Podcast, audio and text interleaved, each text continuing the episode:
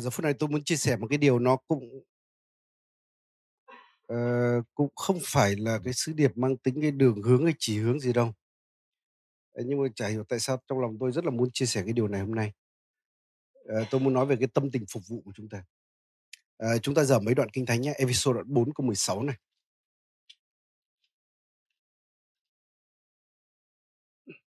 Ephesians đoạn bốn câu mười sáu. Ở đây lời Chúa có chép như thế này: ấy nhờ Ngài mà cả thân thể ràng buộc vững bền bởi những cái lắt léo, khiến các phần giao thông với nhau, tùy lượng sức mạnh của từng phần, làm cho thân thể lớn lên và tự gây dựng trong sự yêu thương. Thì đây là câu kinh thánh cũng nói đến hội thánh là thân thể của Chúa. Và đây cũng một điều rất là quan trọng để cho thân thể lớn lên và tự gây dựng trong sự yêu thương ấy. Đó là khi các chi thể hoạt động theo cái chức năng của mình, hay là mỗi phần hoạt động nha. Nên rõ ràng ở đây nói là tất cả các chi thể cần phải làm điều đó, có trách nhiệm làm điều đó, chứ không chỉ một vài chi thể mà thôi. à, Một đoạn kinh thánh kế tiếp chúng ta có thể xem, đó là Cô Rinh Tô thứ nhất ấy, đoạn mười hai.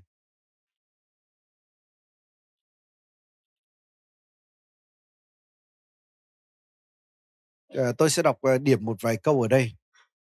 Đoạn mười hai, trước hết là câu mười hai này. Và như thân là một mà có nhiều chi thể, và như các chi thể của thân dầu có nhiều, cũng chỉ hiệp thành một thân mà thôi. Đấng Christ khác nào như vậy. Ở đây lại khẳng định tiếp tục là hội thánh là thân thể của Chúa Giêsu, và hội thánh của Chúa có nhiều chi thể, và chúng ta là các chi thể đó. À, tiếp tục là câu mười tám cũng trong đoạn này này. Nhưng bây giờ Đức Chúa Trời đã sắp đặt các chi thể của thân chúng ta, ban cho mỗi một chi thể cái địa vị theo ý Ngài lấy làm tốt mà chỉ định. Ở đây nói là chính Chúa sắp đặt các chi thể trong thân thể Chúa theo ý tốt của Ngài mà chỉ định. à, Câu hai mươi ba, câu hai mươi tư á, chi thể nào trong thân chúng ta nghĩ là hèn hạ hơn thì chúng ta tôn trọng hơn. Chi thể nào chẳng đẹp thì chúng ta lại trau dồi hơn. Còn như cái nào đã đẹp rồi thì không cần trau dồi. Nhưng Đức Chúa Trời đã sắp đặt thân người để chi thể nào thiếu thốn thì được quý trọng hơn. Nên đây là những đoạn kinh thánh đều khẳng định hội thánh là thân thể của Chúa, và chúng ta là các chi thể trong thân thể đó. Và lời Chúa khẳng định ấy, là chúng ta khác nhau. Thậm chí theo cái Cái, cái mạch văn đoạn này trước đó là Phaolô có nói về những ân tứ thánh linh ấy, thì có thể nói là chúng ta có những ơn khác nhau. Có phải không anh chị em? Rõ ràng ngay các mục sư anh em có thể nhìn thấy ơn khác nhau. Rồi từng chúng ta đều có ơn khác nhau, và chúng ta có những vị trí khác nhau. Nhưng mà Đức Chúa Trời thiết lập, sắp đặt để tất cả chúng ta đều là cần thiết. Nên hỡi anh chị em, trong thân thể chúng ta không có cái bộ phận nào là thừa hết. Đôi khi có những cái chi thể chúng ta nhìn thấy xuất hiện nhiều hơn, nhưng không có nghĩa là chi thể đó quan trọng hơn cái chi thể khác. Giống như thân thể của chúng ta đâu, đặc biệt các chị em chẳng hạn, bộ mặt bao giờ được trau, trau dồi nhất, có phải không ạ? Tốn thời gian với nó khá nhiều đấy. Trước khi đến nhóm Chủ nhật là mất nửa tiếng như chơi. Và bộ mặt đi đâu cũng được ngắm cả, đúng không?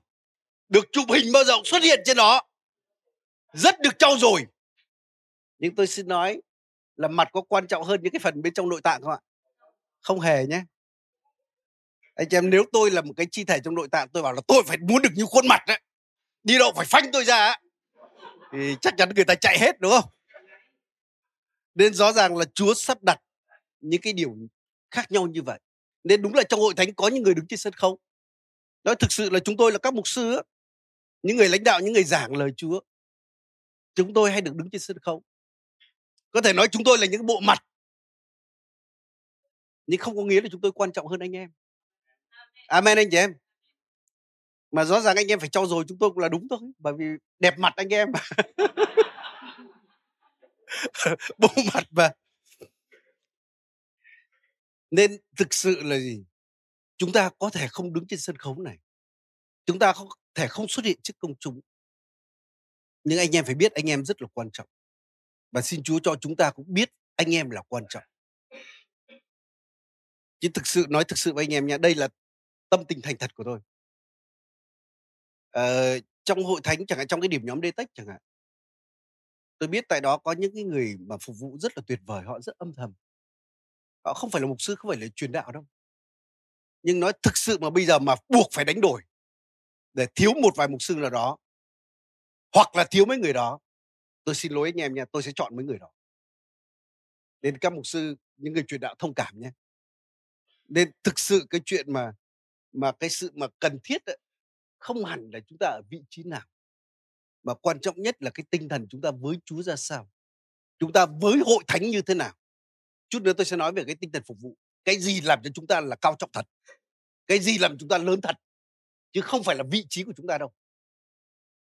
Anh em về thiên đàng nghe chúng ta mới biết ai là ai nhé. Còn trên đất này, ừ, ông này là mục sư trưởng, ông này là mục sư này, ông này là thế nọ thế kia. Đấy là chỉ trên đất này thôi.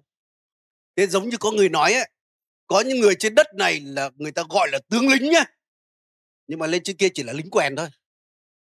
Có những người dưới đây gọi lính quèn, binh nhất binh nhì vớ vẩn, nhưng mà lên kia đều là tướng đấy. Thế biết đâu bây giờ anh em đang ngồi cạnh tướng mà anh em không biết nữa nhá.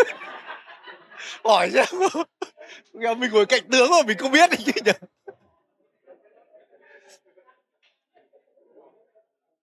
Nên chính vì vậy lời Chúa là dạy chúng ta là chúng ta nên tôn trọng lẫn nhau. Amen anh chị em.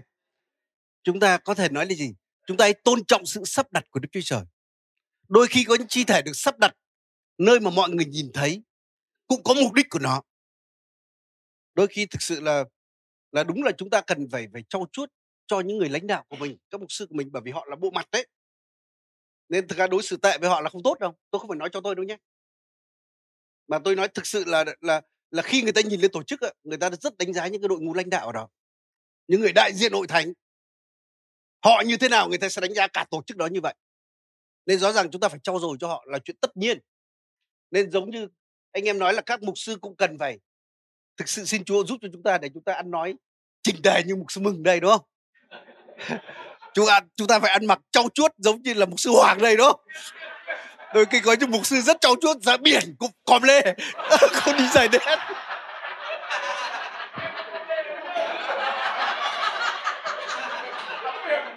Có mục sư Hoàng ơi.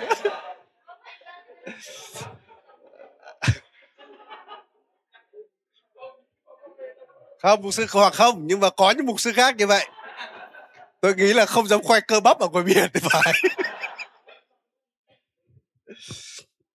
Nhưng mà cách đây cũng lâu lâu rồi tôi nghe một câu chuyện thế này. Câu chuyện chắc kể cho thiếu nhi thôi. À, còn nói về các chi thể trong thân thể. Một ngày kia các chi thể nó họp lại với nhau. Nó rất bực. Cái đầu nó nói là gì? Tôi suy nghĩ nát cả óc, nhưng cuối cùng kiếm tiền để nuôi thằng dạ dày hết. Tay vào làm mỏi tay, cuối cùng đồ ăn đưa vào thằng dạ dày. Chân vào đi mỏi cái chân để kiếm tiền, cũng nuôi thằng dạ dày. Răng mà tôi nhai mỏi cái miệng, cũng nuôi thằng dạ dày. Dạ dày không biết nói gì cả. Dạ dày cứ ngồi im thôi. Và các chi thể đó quyết định là gì? Hôm nay cho thằng dạ dày nó nhịn đói một hôm cho nó biết, để nó hiểu được cảnh ngộ vất vả của anh em chúng ta. Và ngày nó quyết định đầu chả nghĩ ngợi gì cả. Chân không đi làm, ngồi nhà, tay không cử động, miệng không nhai. Nhưng chả hiểu sao đến trưa tự nhiên cái đầu nó bảo ô sao hôm nay mình chả phải nghĩ vắt óc kiếm tiền mà đầu nó cứ nặng nặng hôm nay. Chân bảo hôm nay mình có đi làm đâu, thế mà cứ thấy mỏi mỏi.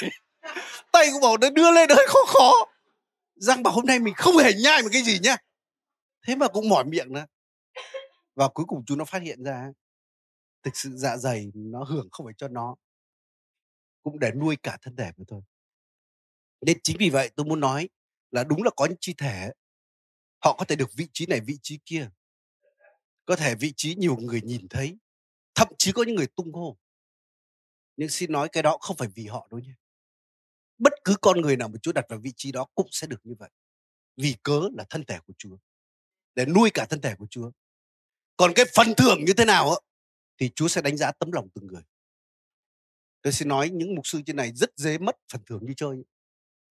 Bởi vì sao? Khi chúng ta được khen ngợi mà lòng chúng ta thích một chút rồi, tôi xin nói là chúng ta sẽ bị cắt bớt phần thưởng như kia. Có phải không anh chị em? Còn có những người làm mà chả ai khen họ, đâu có được khen đâu, thì trên kia được phần thưởng đầy trọn. Anh chị em, trên kia mới là cuộc sống thật nhé, còn trên đất này chỉ là tạm thôi. Nên xin Chúa cho chúng ta khôn ngoan một chút nhé. Nên hội thánh là thân thể của Chúa, có nhiều chi thể. À, à, có một nhà tâm lý học mà đưa ra cái tháp gọi là tháp Maslow đấy, thì ông ta có liệt kê ra có những nhu cầu căn bản của con người. Nhu cầu căn bản nhất của con người đó là gì? Đó là ăn, đó là mặc. Những cái nhu cầu khiến cho cái thể lý này được sinh tồn này. Nhưng đó chỉ là nhu cầu khởi đầu thôi. Khi con người có điều đó rồi thì người ta cần những cái nhu cầu cao hơn. Nhu cầu tiếp theo đó là nhu cầu được an toàn. Anh em có ăn rất là nhiều đồ ăn, nhưng mà suốt ngày sống trong sự nơm nớp, cái đó cũng không vui vẻ gì, không hạnh phúc gì cả. Nhưng rồi tiếp theo cái nhu cầu còn cao hơn mức độ đó, khi được an toàn rồi, thì người ta muốn có bạn, người ta muốn được ở trong cái cộng đồng đó. Người ta được yêu ở trong đó. Chứ không con người, thực ra có những người rất giàu nhưng mà sống không có bạn, thực sự đó là sự bất hạnh. Nên hôm trước tôi nghe một bác doanh nhân bác nói đấy, bác kể có những người rất giàu nhưng khi chết con cái còn không thèm ở bên cạnh nữa. Những người thân không thèm bên cạnh. Tôi bảo thực sự là bất hạnh. Nên bác nói là bác mà không có Chúa thì chỉ có chết thôi. Đúng là cảm ơn Chúa chúng ta có Chúa. Chúa cho chúng ta anh em chúng ta. Chúa cho chúng ta những người bạn. Chúa cho chúng ta cộng đồng rất là tuyệt vời. Nên chính vì vậy một cái môi trường hội thánh mà môi trường yêu thương á, đấy cũng là môi trường cuốn hút người ta nhé. Nên Chúa nói là các ngươi yêu nhau thì người ta sẽ biết chúng ta là môn đệ của Chúa. Chúng tôi ở bên Nga có những người đến với hội thánh không phải là vì người kia làm chứng hay lắm rồi phép lạ siêu nhiên đâu, không hề. Người ta đến hội thánh người ta chỉ thấy một cái cộng đồng rất tuyệt vời. Một cộng đồng mà không phân biệt người giàu người nghèo. Và họ muốn, tôi muốn được trở thành một cái phần cộng đồng này. Làm sao tôi có thể gia nhập được vào đây? Và họ tin Chúa vì cái đó đấy. Nên đó là cái nhu cầu rất là quan trọng con người. Rồi còn nhu cầu cao nữa là gì? Đó là khi con người muốn được mình tôn trọng, muốn được tôn trọng. Anh em chúng ta ai cũng muốn được tôn trọng đúng không? Nhưng mà cái nhu cầu cao nhất mà nhà tâm lý học nói ra, ông ông đó cũng nói ấy, đó là nhu cầu được thể hiện bản thân, hay là thực sự là thực hiện cái tiềm năng của mình. Những cái ước mơ, những cái gì được mình thực hiện, những cái ơn sâu thẳm trong lòng mình được bày lộ ra, được thực hiện. Nên cái này nó có thể nói nó đúng với chúng ta ngày nay ấy. Thực sự cái hạnh phúc lớn nhất, cái sự vui thỏa nhất của chúng ta đó là khi những cái ơn Chúa đặt trong chúng ta nó được khai phóng ra. Khi chúng ta nhìn thấy cái ơn đó được phóng tích ra để phục vụ Chúa, để phục vụ mọi người, cái đó là hạnh phúc lắm. Chứ, chứ thực ra đúng là khi mà bị bệnh được Chúa chữa lành cũng vui, nhưng nó chỉ vui chút ít thôi. Không có tiền xin Chúa cho có tiền, nó được vui được mấy ngày đó. Nhưng mà thực sự khi được hầu Chúa, làm theo cái ơn mà Chúa đặt trong lòng mình, cái đó sẽ là hạnh phúc nhất. Nên chính vì vậy chúng ta cần phải mặc cái áo của chúng ta.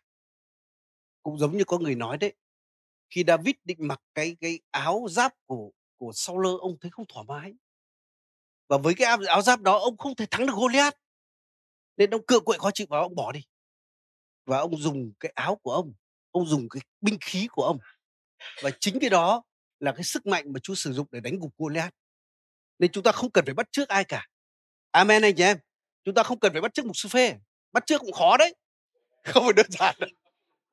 Cũng đừng bắt chước mục sư Ngọc Anh nhé. Kiêng ăn được bốn mươi ngày không? Có những người mà kiêng ăn bốn mươi ngày đây tôi khuyên đừng nhé. Bởi vì chúng tôi không muốn làm đám tang sớm đâu. Rồi cũng đừng bắt chước mục sư Mừng. Tôi không thể kính thưa kính cử hay là nói như mục sư Mừng được đúng không? Nói chung bạn hay là chính bạn nhé. Hãy xem cái ơn gì Chúa đặt trong lòng chúng ta, chúng ta thực hiện cái đó. Nên nếu mà Chúa không đặt chúng ta trên sân khấu này ấy, tôi nói thật lên đây khổ lắm. Lên đây khổ lắm, toát hết mồ hôi đấy. Có những người còn ngất xỉu trên đây đấy. Hoặc nếu Chúa không đặt chúng ta trên đây ấy, thực sự là chúng ta không vui thỏa những cái điều này đâu. Có những người đúng là cái ơn của Chúa, họ đứng trước đám đông thì họ bùng cháy lắm, họ phấn khích lắm. Nhưng có những người thì thực sự trong đám đông như vậy lại cảm thấy sự trống rỗng, cảm thấy sự vô vị trong đó. Đây đúng là cái niềm vui, cái hạnh phúc thật của con người. Đó là thực hiện cái ơn mà Chúa đặt trong lòng mình. Đứng vào đúng cái vị trí mà Chúa đặt chúng ta. Phải không anh chị em? Giống như Chúa Giêsu nói trong sách Giăng đoạn bốn câu ba mươi ba. Chúa nói là đồ ăn của ta đó là làm theo ý muốn của đấng sai ta đến và làm trọn công việc của Ngài. Đó là câu chuyện khi các môn đồ họ đói quá, họ bỏ đi mua đồ ăn. Thậm chí là chỉ có mười ba người mà mười hai người bỏ đi mua đồ ăn. Tôi không hiểu được cái đó. Bởi vì ông nào cũng đói quá rồi kiếm đồ ăn ăn vụng trước, nếm trước. Và khi họ về họ cũng thỏa đấy, họ no rồi, họ mang đồ ăn cho Chúa. Nhưng trong lúc đó thì Chúa đã làm chứng cho người đàn bà Samari. Và qua người phụ nữ đó đã cả thành đã đến với Chúa. Và họ nhìn thấy Chúa có một cái hạnh phúc hơn họ rất nhiều. Họ bảo không biết lúc mình đi, không biết có ai đến mời Chúa ăn nhỉ? Hay là Chúa vào nhà hàng năm sao nào nó đây, sao mà tự nhiên sướng thế, mình ăn thế mà mình đâu có vui bằng Chúa đâu. Và Chúa nói đồ ăn của ta, đó là làm theo ý muốn của đấng sai ta đến và làm trọn công việc của Ngài. Nên thực sự anh chị em ạ, à, khi chúng ta làm theo ý muốn của Chúa, cái đó hơn đồ ăn nhiều. Đó cho chúng ta hạnh phúc hơn đồ ăn, hơn kiếm được nhiều tiền, hơn có nhà to, hơn có bằng này bằng kia, vị trí này vị trí kia. Bởi cái hạnh phúc của Chúa nó cho chúng ta từ trong sâu thẳm trong lòng chúng ta này. Mà giống như nó còn lâu dài. Nó có một cái sự hạnh phúc, nó khác hẳn cái gì đó bên ngoài mang đến cho chúng ta. Nó cái gì đó nó từ bên trong này. Nên chính vì vậy, xin Chúa giúp cho chúng ta để chúng ta luôn luôn ở đúng cái nơi mà Chúa để, ở đúng cái giai đoạn mà Chúa đặt chúng ta. Bản thân tôi, tôi chỉ ước ao điều đó thôi. Tôi chỉ muốn điều đó thôi. Bởi tôi biết cái đó là cái gì mà hạnh phúc nhất của mình. Và đó cũng là cái điều thế mạnh nhất của mình. Nên chính vì vậy, anh chị em ơi, Chúa đang đặt anh em ở đâu đó. Chúa kêu gọi anh em vị trí nào đó. Hãy hết lòng làm công việc đó. Hãy vui vẻ công việc đó. Hãy làm tốt nhất, làm trọn cái công việc đó. Và Chúa sẽ ban phước cho bạn. Bây giờ chúng ta xem một, một câu chuyện trong sách Ma-thơ nha. Ma-thơ đoạn hai mươi này. Ở đây nói đến cái, cái, cái tấm lòng của chúng ta trong cái sự phục vụ hầu việc Chúa. Nó cần phải như thế nào?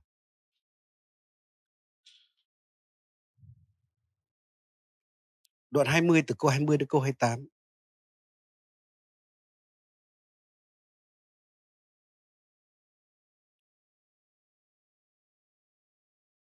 Bấy giờ có mẹ của các con trai xê bê đê cùng các con mình đến gần Đức Chúa Giêsu, lại Ngài đặng hỏi một chuyện. Ngài phán: Ngươi muốn chi? Thưa rằng xin cho hai con trai tôi đây ngồi một đứa bên hữu Ngài, một đứa bên tả, ở trong nước Ngài.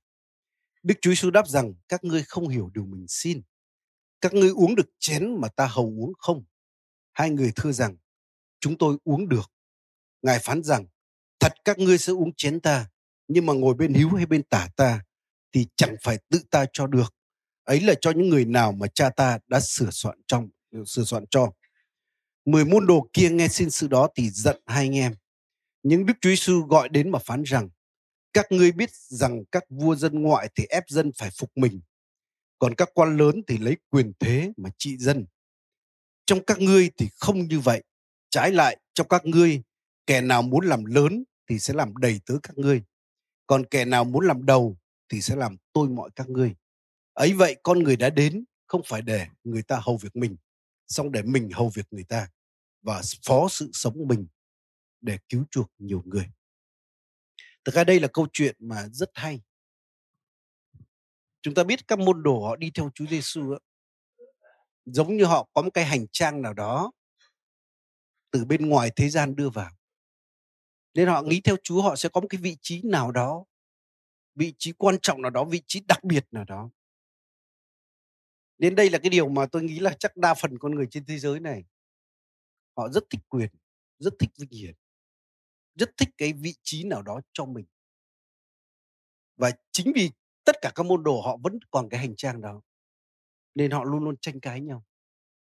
Nên nếu chúng ta đọc về các môn đồ của Chúa Giêsu á, thực sự là họ luôn luôn cãi lộn nhau. Một cái điều họ luôn luôn tranh cãi nhau là ai là người lớn nhất trong số họ, ai là người có vị trí quan trọng nhất trong số họ.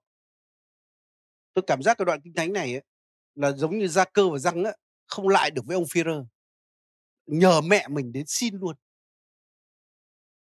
Và khi mà xin cái điều này á, thì câu hai mươi tư nói là mười môn đồ kia rất là giận hai anh em. Tôi nghĩ họ giận bởi vì có người dám nói cái điều mà tất cả họ muốn. Nên có thể nói là trong một hội thánh ấy, đôi khi cái sự chia rẽ nhau, sự cái vá nhau, nó là từ xuất phát từ cái này. Sự cạnh tranh nhau, sự bất hòa, rất nhiều cái là từ cái này. Từ chuyện tranh giành vị trí, tranh giành chỗ đứng, tranh giành những cái quyền lợi. Cái đó nó gây cái sự mà chia rẽ. Tại sao họ nghĩ như vậy? Bởi vì nếu chúng ta nhìn bên ngoài thế gian, Chúa nói cái gì? Nước Chúa khác với nước bên ngoài. Tôi hay nói như thế này, cái quyền bên ngoài bao giờ gắn với hành nữa. Bởi quyền hành mình hay nói như vậy mà. Tôi có quyền tôi hành người ta. Thậm chí một ông bảo vệ tôi cũng quát cho người ta biết tôi là quan trọng này. Anh em có gặp những chuyện như vậy không ạ? Một cái quan bé tẹo thôi cũng, cũng hành người ta lắm. Để chứng tỏ tôi có quyền, quyền được hành người ta. Rồi cái điều thứ hai người ta nói là gì? Quyền nó gắn với lợi nó. Người ta nghĩ là có quyền là có lợi. Nhưng mà Chúa lại nói là trong nước Chúa thì hoàn toàn ngược lại. Nên Chúa mới nói với mẹ của Gia-cơ và Giăng ấy, và nói với cả hai môn đồ đó là các ngươi đã không hiểu điều mình xin. Đôi khi chúng ta xin cái điều mà chúng ta không hiểu. Sau đó Chúa hỏi là các ngươi có uống được cái chén ta uống không?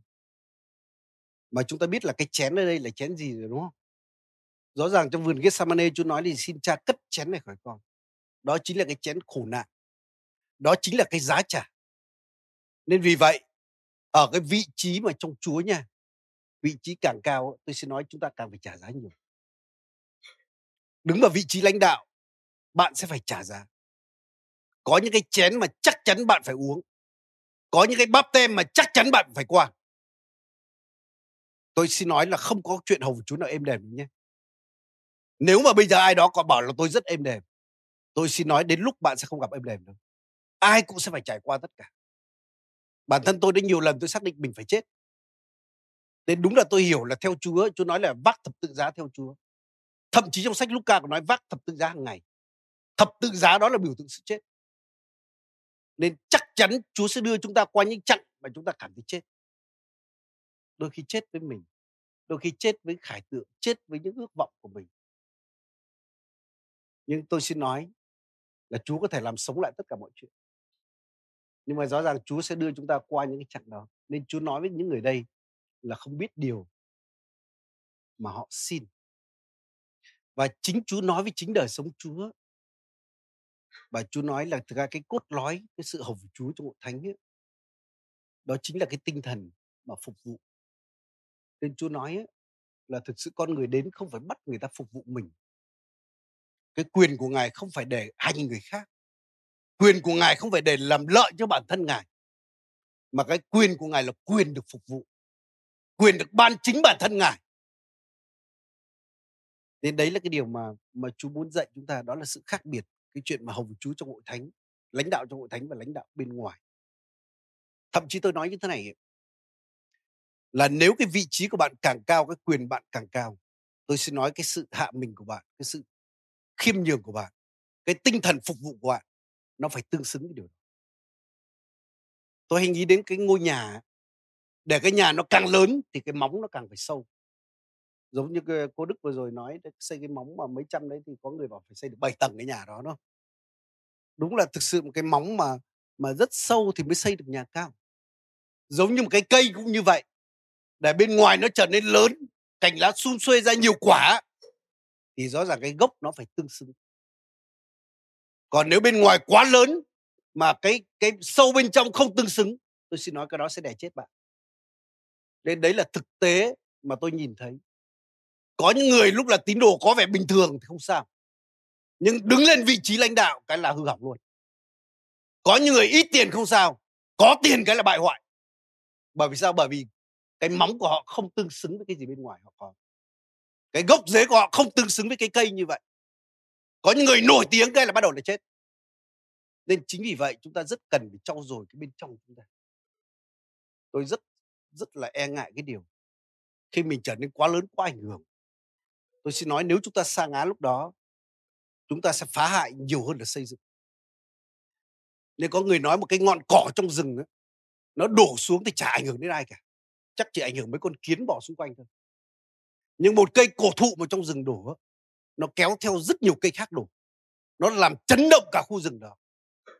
Nên trong lịch sử chúng ta đã từng nhìn thấy những nhà truyền giáo nổi tiếng ấy, họ sụp đổ. Có những nhà truyền giáo bên Hoa Kỳ có một thời nào đó mà sụp đổ, khiến cho cái số lượng tín đồ đến các hội thánh Hoa Kỳ giảm đi một nửa trong một thời gian nào đó. Số tiền dâng hiến cho các hội thánh Hoa Kỳ giảm đi một nửa. Tôi xin nói cả đời những người đó xây không bằng một cái khoảng khắc mình phá. Nên chính vì vậy thực sự chúng ta rất phải cẩn trọng cái điều này. Nên tôi khẳng định một điều, hội thánh chúng ta rồi sẽ lớn, hội thánh chúng ta rồi sẽ có sự ảnh hưởng, rồi anh em hầu vì Chúa, đến lúc Chúa sẽ giấy anh em lên và tự nhiên tiếng vang nó sẽ đồn xa. Những cái điều chúng ta cần trau dồi ấy, tất nhiên chúng ta cần phải mài sắc cái ơn của mình. Nhưng tôi xin nói cái điều mà chúng ta cần phải chú tâm trau dồi hơn là chú tâm trau dồi cái bên trong của chúng ta này, để cái rễ cây chúng ta bám sâu ra hơn, bám sâu hơn, để cái móng chúng ta chắc hơn, để chúng ta có thể gánh vác cái gì mà Chúa giao đến cho chúng ta, cái gì người ta tin cậy chúng ta, những cái gì mang đến cùng chúng ta. Amen anh chị em. Nên, nên hỡi anh chị em, tôi xin nói như thế này, nếu một người mà hầu việc Chúa mà nếu không có tấm lòng phục vụ, tôi xin nói cái đó sẽ phá hoại, cái đó sẽ khiến người đó gục ngã. Nên bao giờ trong Chúa cái quyền nó cũng gắn với sự hy sinh. Nên Chúa nói ai muốn làm đầu thì phải làm sau, sẵn sàng làm sau rốt thôi. Ai muốn làm lớn thì phải làm nhỏ. Đấy là tinh thần, là là cái lòng chúng ta như vậy. Càng lớn bên ngoài thì bên trong thì phải càng nhỏ hơn, càng cao bên ngoài, bên trong càng phải thấp hơn, thì nó mới giữ được cái bên ngoài. Nên em cứ để ý xem, tại sao trong Kinh Thánh Chúa nói là gia đình, đúng không? Chúa đặt người chồng là đầu. Thì anh chị em biết cái mạng lệnh Chúa cho người chồng là gì không ạ? Đó là phải yêu vợ.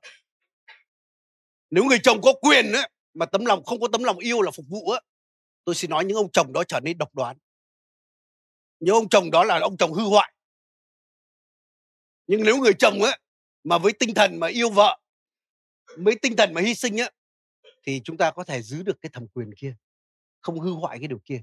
Chúng ta sẽ sử dụng cái thẩm quyền đó không phải để hành người ta, không phải kiếm lợi cho mình, nhưng sử dụng cái thẩm quyền đó để phục vụ. Trong hội thánh cũng như vậy thôi, trong công việc Chúa như vậy thôi. Nên chính vì vậy cái, cái tấm lòng phục vụ đó là điều mà, mà cực kỳ quan trọng. Nên tôi đọc các thư tín của sứ đồ Phaolô, anh em biết trước khi ông xưng ông là sứ đồ, tôi khẳng định là Phaolô cũng rất tự tin. Phaolô biết ông là ai. Ông nói ông là sứ đồ không phải là ông khoe khoang. Nhưng rõ ràng con người chúng ta phải biết chúng ta là ai chứ. Có đúng anh chị em? Tôi biết tôi là ai. Anh em cần phải biết anh em là ai, cái gì Chúa giao cho anh em. Nhưng anh chị em ơi, trước khi Phaolô viết là Phaolô là sứ đồ thì thông thường nói Phaolô là đầy tớ của Đức Chúa Trời, được gọi làm sứ đồ. Thế Phaolô bao giờ xưng mình là tôi tớ trước. Đó chính là cái căn bản của ông. Rồi khi ông chia tay những người tại Ephesos nhá, anh em biết ông nói gì không? Nói anh em phải nhớ là suốt những năm tháng qua đó, tôi ở với anh em đầy dấu kỳ phép lạ, đầy ơn, đầy sự sức giàu. Không hề. Nói, ông nói là anh em, thấy tôi ở với anh em với nước mắt. Tôi đã chịu bắt bớ này, tôi đã trả giá thế kia, tôi đã phục vụ như thế này thế kia. Nên dường như Phaolô, ông không khoe mình về cái vị trí của ông, không khoe mình về cái ơn của ông, mà ông khoe về sự hy sinh, sự trả giá của ông. Bởi đó là cái điều mà chúng ta phải trau dồi nhiều hơn. Nên thực sự ngay đoạn Kinh Thánh này, tôi tôi thì tôi nghĩ là thậm chí Chúa còn cho chúng ta một cái con đường khác. Khi các sứ đồ ai cũng muốn làm lớn, dường như Chúa không phủ nhận cái cái cái điều mà họ cầu xin đó, mà giống như Chúa chỉ cho họ một cái con đường khác. Chúa lại nói với họ như thế này, dường như Chúa nói với họ là thì đúng là bên trái bên phải ta, thậm chí ta không cho được, mà đó là người nào mà cha sắp sẵn cho đó. Thế tôi hiểu cái điều như thế này, đôi khi chúng ta có tranh giành vị trí cũng tranh chả được, có phải không anh chị em? Chúa nói Chúa Giêsu cũng không cho được cơ mà. Rõ ràng Chúa sắp đặt cái chi thể là Đức Chúa Trời theo ý Ngài nhé, chứ không phải ý chúng ta nhé. Trong Cô Rinh Tô chúng ta đọc thấy như vậy đúng không? Rõ ràng Chúa nói đó là người nào mà Cha sắp, sắp đặt cho. Đó là bởi ân điển của Cha, bởi ý muốn của Cha. Nên chúng ta có bôn ba, chúng ta có tranh đấu, chúng ta có giành giật, chúng ta không được đâu. Mà nếu một con người khôn ngoan nhé, mà biết cái gì chúng ta không giành được á, thì có giành không anh chị em? Thực sự một người khôn á, nó biết là có tranh đấu, giành giật chả được thì tranh đấu làm cái gì? Mất thời gian, mất sức lực, mất mối quan hệ nữa đúng không? Nên chính vì vậy chúng ta đừng phí thời gian để làm cái điều đó. Nhưng dường như Chúa nói với chúng ta một con đường khác. Nếu ai muốn làm lớn thì phải làm nhỏ. Nếu ai muốn đứng đầu thì phải sẵn sàng làm đầy tớ mọi người. Nên dường như Chúa cho chúng ta có con đường mà làm lớn kiểu khác nhé. Lớn không phải lớn trong vị trí, mà đây thứ nhất là lớn trên nước trời của Chúa. Nên tôi mới nói thực sự là đôi khi có vị trí lớn trên đất này chưa chắc là vị trí lớn trên kia đâu. Cái thứ hai là vị trí lớn trong lòng người. Chúng ta nhớ một người đàn bà tên là Tabitha đó. Bà đã có chức vụ gì trong hội thánh không ạ? Chúng ta không thấy. Thấy bà giảng bài giảng nào không ạ? Có thấy không ạ? Không thấy. Thấy bà vận hành trong ân tứ nào không ạ? Không thấy. Nhưng chúng ta thấy một điều, đó là bà rất yêu các thánh đồ. Bà may áo cho mọi người. Nên chính vì vậy người phụ nữ đó trở nên rất lớn trong lòng những người trong hội thánh đó. Tôi sẽ nói đây là nguyên tắc ngay cả bên ngoài nhé. Nếu mà ngoài công ty của bạn, bạn là người làm xuất sắc nhất, người ta không thiếu được bạn đâu. Đến lúc bạn đi xin học trường y thánh, người ta sẽ buộc phải cho bạn đi học. Bạn muốn đi thờ phượng, người ta sẽ buộc phải cho bạn, bởi vì họ không thể thiếu được bạn. Nên đây cũng là nguyên tích trong trường học như vậy. Nếu chúng ta xác định chúng ta là học sinh xuất sắc nhất, tôi xin nói thầy cô giáo sẽ phải chiều chúng ta. Đây là thực tế là như vậy. Tôi từ nhỏ đến lớn, thầy cô giáo phải chiều tôi. Thậm chí hồi cấp ba tôi còn bỏ môn thể dục nữa, bởi vì tôi rất kém môn thể dục. Nhưng thầy cô giáo phải nhắm mắt cho qua tất cả, bởi họ không thể thiếu được tôi. Giống như tôi cũng là, là cái gì đó mà họ được vinh danh vì điều đó. Nên chính vì vậy nếu chúng ta làm rất tốt cái gì của mình ấy, chúng ta sẽ lớn trong lòng người. Thì trong hội thánh cũng như vậy, nếu bạn phục vụ rất xuất sắc, hết lòng vì mọi người, tôi sẽ nói người ta không thiếu được bạn đâu. Nên chính vì vậy khi bà đó chết nhá, anh chị biết không, mọi người đến ép Führer phải làm cho bà sống lại. Chúng tôi không thể thiếu được bà này. Nhưng mà biết đâu có những người khác đó, thậm chí có vị trí trong hội thánh chết, nhiều khi có những người lại mở tiệc ăn mừng. Ôi ôi, cảm ơn Chúa, ông đã về với Chúa rồi, nên mình nhẹ các người. Làm như vậy thì đáng tiếc nhỉ. Tôi cứ nhớ cái trường hợp Phaolô, tôi cũng nghĩ đến ngày đó chứ. Lúc Phaolô chia tay những người tại Ephesians á, anh chị em họ không khấp khởi mừng thầm, và cuối cùng thoát được cái ông đấy. Và thực sự họ ôm cổ ông khóc. Bởi rõ ràng ông đã gieo một cái phần đời của ông trong những người đó rồi. Nên đúng là họ khó thiếu được ông. Thì người đàn bà lại như vậy. Nên chính vì vậy trong hội thánh của như vậy nhá, không quan trọng bạn chức vụ nào đâu. Nhưng đôi khi có những người cảm giác rất bình thường trong hội thánh. Nhưng tôi xin nói rất nhiều người quý người đó. Những con người đó là tự nhiên lại có một cái vị trí rất lớn trong lòng người ta. Mặc dù không giảng một bài giảng nào, không bao giờ đứng trên bục giảng, nhưng họ là những người không thể thiếu được trong hội thánh, bởi họ rất lớn trong lòng người ta. Nên anh chị em ơi, con người phục vụ trước hết là rất lớn trong lòng người. Nhưng tôi khẳng định là trên kia họ trở nên rất lớn. Nên vì vậy tôi tôi rất khích lệ anh em. Thì đúng là làm cái điều này để chúng ta không phải thoái thác đâu nhé. Nhưng đúng là nếu Chúa kêu gọi bạn đứng trên sân khấu này thì phải đứng nhé. Đôi khi có những người đứng trên sân khấu này là sự hy sinh đấy. Bản thân tôi là những cái lúc khởi đầu đứng lên sân khấu này là mỗi lần đứng lên là một lần chết đấy. Bởi vì mình khiếp lắm. Mình chỉ muốn đứng dưới thôi, tôi chỉ muốn đứng đằng sau hậu trường thôi. Tôi chỉ muốn làm phụ tá thôi. Tôi không bao giờ tôi nghĩ tôi là mục sư, tôi muốn tôi là mục sư cả. Nên nếu mà Chúa đặt bạn lên sân khấu này thì bạn phải phải đứng lên trên này. Amen anh chị em. Chúa đặt bạn hát, bạn phải hát. Chúa đặt bạn giảng, bạn phải giảng. Chúa đặt bạn mà hành động cho ân tứ, bạn phải hành động. Nhưng nếu Chúa đặt bạn ở dưới thì bạn cũng hay rất vui mà làm cái điều đó. Bởi cái phần thưởng nó không phụ thuộc vào vị trí như vậy. Nó phụ thuộc vào cái tấm lòng phục vụ của chúng ta. Và đó chính là con đường mà Chúa cho chúng ta tranh đua để chúng ta trở nên lớn. Nên tôi cứ suy nghĩ thế này, Nếu mà chúng ta thực sự nha, nếu ngay tôi hiểu được, mà tất cả chúng ta hiểu được cái điều này, tôi nghĩ là chắc chúng ta dành nhau để được phục vụ cho hội thánh. Có phải không anh chị em? Nhiều khi nói hơi hơi đời một chút là nhiều khi dành nhau, đánh nhau sứt đầu mẻ chán để dành được phục vụ cho hội thánh. bởi, vì, bởi vì chúng ta biết đấy chính là con đường mà lớn thật trong nước Chúa, chứ không phải là vị trí là ai đó. Nên vì vậy, tôi cầu xin Chúa để xin Chúa giúp tất cả chúng ta, để chúng ta càng ngày càng trau dồi cái tâm tình như vậy nhé. Tâm tình hạ mình, tâm tình khiêm nhường, tâm tình phục vụ, cái tâm tình yêu thương, để chúng ta có thể đứng được trong giai đoạn này và chúng ta có thể trụ trong thời gian sắp tới.